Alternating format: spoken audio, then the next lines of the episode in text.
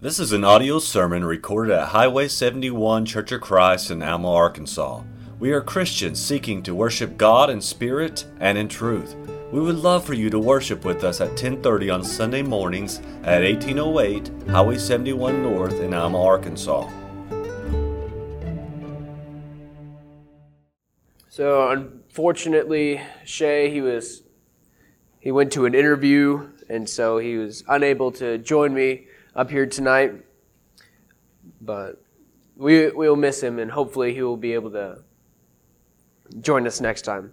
As many of you know, I recently returned from a two-week spiritual retreat in Anderson, South Carolina, and while I was there, I listened to approximately 60 hours of lectures on like the entire spectrum of Christian living. So it was it was quite a lot. It was it was very impactful, but one lecture impacted me above the others. It was a lecture by Megan Allman, and it was titled Beauty, the Art of Warfare, which was strange because it wasn't about warfare, but it was about the enigma that beauty is. It opened kind of a facet of Christian thinking that I haven't really pondered or considered before. And so this sparked my own study of the ties between beauty and God. Uh, tonight I will define what beauty is. I will show what the Bible has to say about it. And then I will show that the recognition of beauty can deepen our relationship with God. So, on to my first point. Beauty is a complex riddle. It is complex enough to have a field of study after it. And the field of study is aesthetics. In 2018, my family visited the Grand Canyon, and approximately 5 million people visit the Grand Canyon every year. Now, why do people travel there? Often thousands of miles. And my answer would be to see this and this. Now, when we got there and I looked over the rim for the very first time, the panorama elicited a physical reaction. It was an audible gasp. Why do pictures like these and these cause a physical reaction when we view them? It's because beauty at its core is not a subjective thing.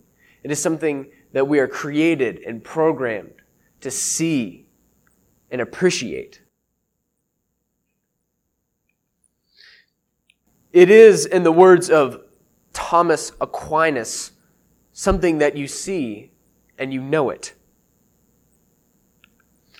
Beauty is what transcends the fallen nature of this world and points to something greater, something bigger than us.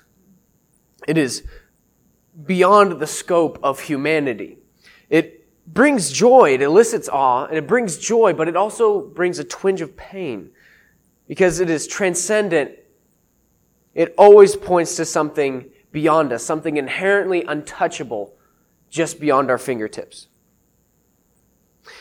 And it also not only displays the good of the universe, but it also, by contrast, displays the evil that it stands starkly out against. On to my second point what does the Bible say about beauty? Over and over in the Bible, God's beauty and his glory are mentioned. In Psalm 50, verse 2, while Asaph was talking about the power and glory of God, he says, Out of Zion, the perfection of beauty, God has shined. In almost always, it is tied with God's omnipotence and his majesty as in Zechariah 9, verses 16 through 17, which says, On that day the Lord their God will save them, as the flock of his people, for like the jewels of a crown they shall shine in his land. For how great is his goodness, and how great is his beauty! Grain shall make the young men flourish, and the new wine the young women.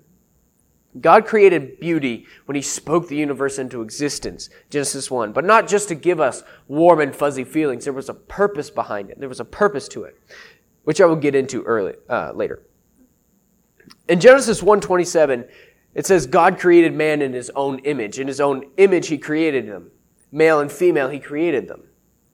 And since God is perfectly beautiful, like Psalm 52, verse 2 says, he inherently imparted some of his beauty into us. Even though we are fallen and in a fallen world, we still reflect some of the beauty of God back to him, just like the rest of his creation. My third point recognition of beauty deepens our relationship with God. And like I mentioned earlier, beauty points to something. God intentionally created it to point us back to Him. In Psalm 19:1 it says, "The heavens declare the glory of God, and the firmament showeth His handiwork." There are few things that can draw us closer to God than studying and appreciating something He made. Taking time out of our day to appreciate the complexities of a flower or studying the beauty and vastness of outer space fully fleshes out the nature of who God is. In the words of G.K. Chesterton, the world will never starve of wonders, but it will starve of wonder. Each breath we take is an example of the awesomeness of God and the love of our Creator.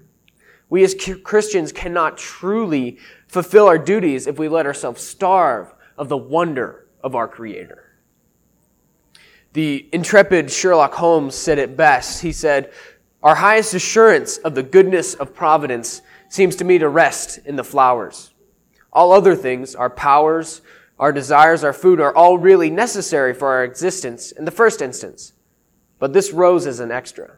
Its smell and its color are an embellishment of life, not a condition of it. It is only goodness which gives extras.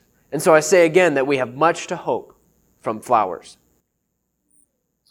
God did not create beauty, have to create beauty, but He did.